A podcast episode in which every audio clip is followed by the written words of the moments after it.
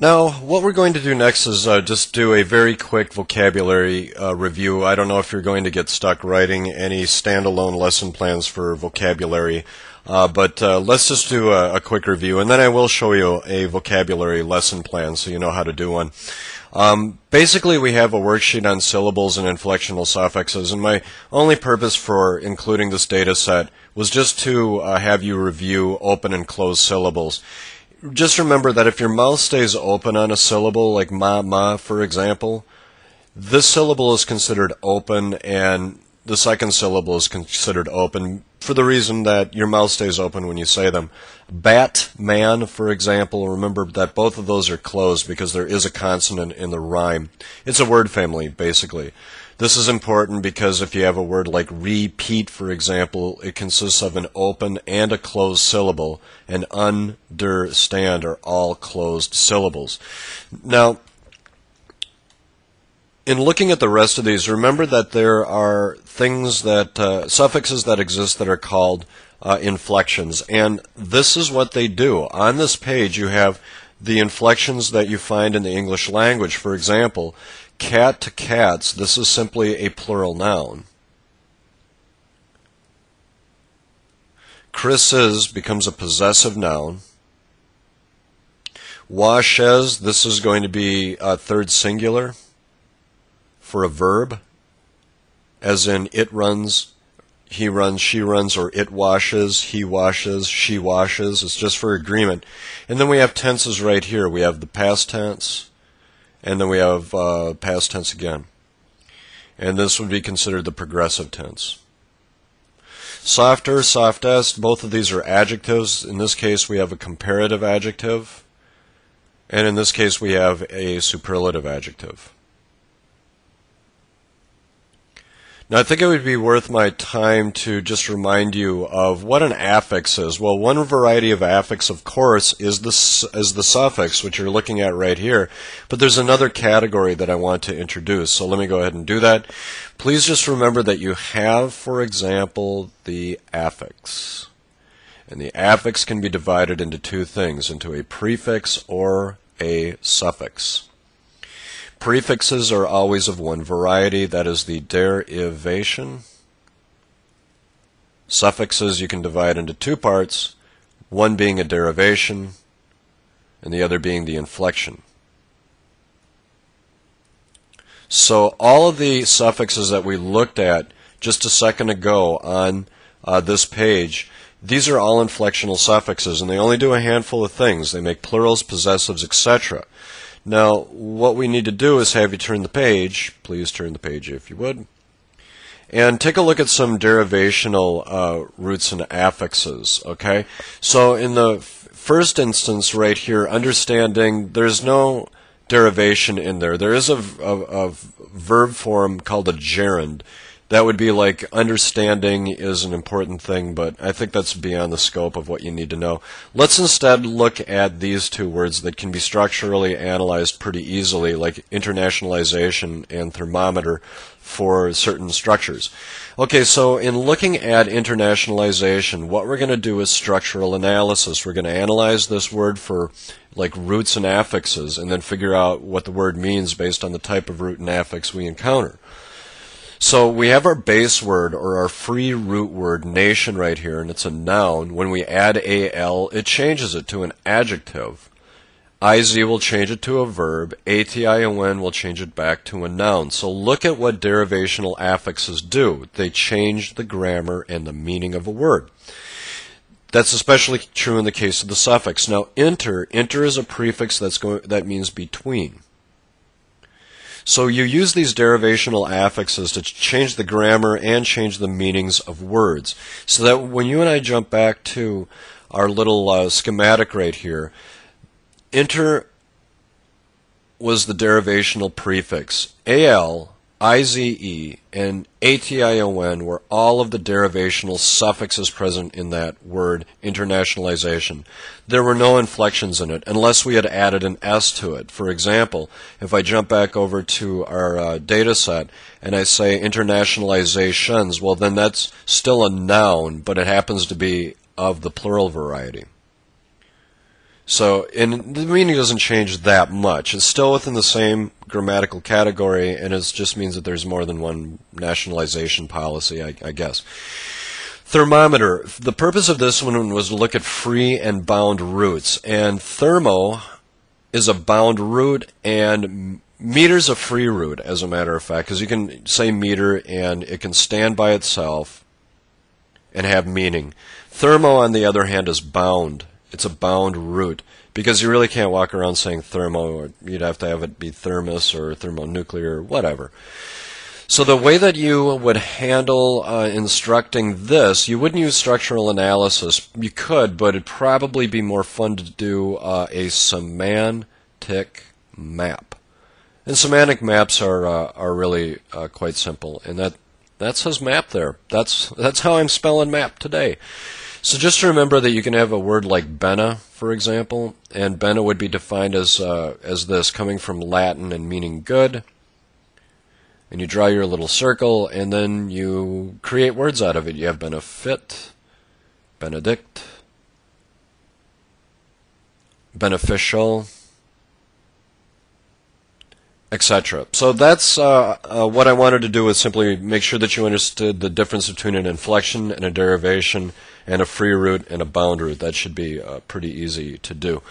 Turn the page if you would, and let's take a look now at these contextual words. Uh, once again, I wanted to review two things with you, the different types of uh, contextual vocabulary words that you need to know, including homophones, homographs, and homographic homophones, which are multiple meaning words. The term that I used in class for the homographic homophone is simply homonym. I'll show you where the homonym is. So I'd rather use that, to be honest with you, than homographic homophone. All right, two two two, there, there, there, site, site, site. Mm-hmm. All of these happen to be homophones. Do let's remember that there are two different types of uh, activities for homophones. For example, you could do a, a semantic close, but let's do the first one. I'm sorry. Some, uh, oh my God, I can't think today. I'm not re-recording this. There is the syn, tac, tic, close activity that you can do. Syntactic close activities would be like you have a sentence, I went blank the store.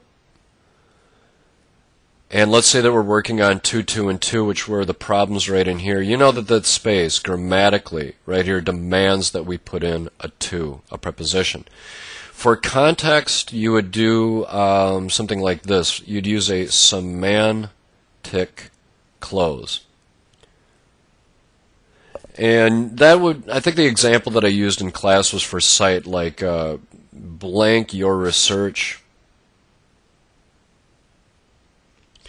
The only one that can go in there correctly would be uh, site, C I T E. Maybe the other ones could go in there too, uh, grammatically, maybe not, but this is an example where the, it's the uh, context that's demanding too, which one you, you happen to pick. Now, looking at the rest of the words on this list, here we have our homograph group, lead, led, minute, minute, project, and project. And so in all of these things, looking at lead and led, minute, minute, project, and project, you can see that it's vowel lengthening and shortening that determines what the word is going to be, depending on how it's pronounced. So lead, led, or led, lead, short vowel, long vowel. It's the context that tells you the pronunciation. The pronunciation then de uh, determines the meaning. Minute, minute, that's stress shift. Project and project, stress shift. I would do a picture dictionary for this stuff. Like they could have their own little homograph dictionary.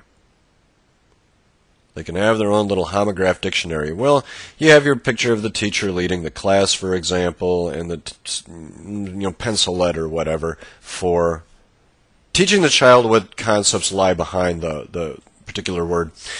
Okay, well, last we're looking at our friends, the multiple meaning words. I don't want you, I don't think, to use homographic homophone unless you want. You can use instead the homonym. And a homonym is really easy. It's a multi, uh, multiple meaning word. Take the word play, for example, put it into a semantic map, and talk about the definitions of having fun, playing music, for example, and going to the theater. All of those are options.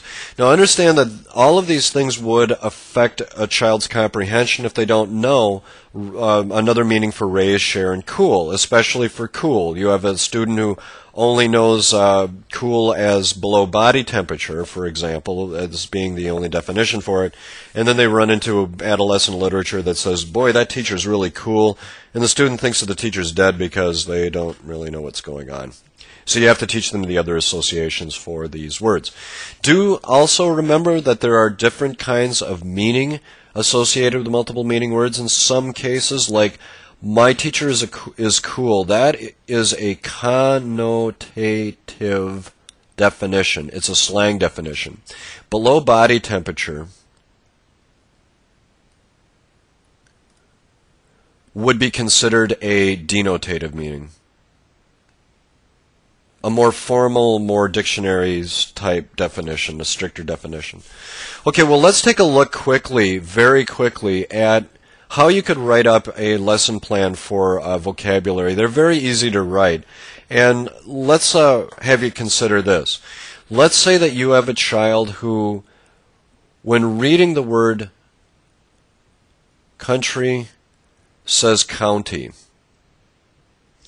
Now, county and country are very, very close in meaning, okay? So this, there's going to be a slight change in the meaning of whatever sentence the child was have, uh, happened to read.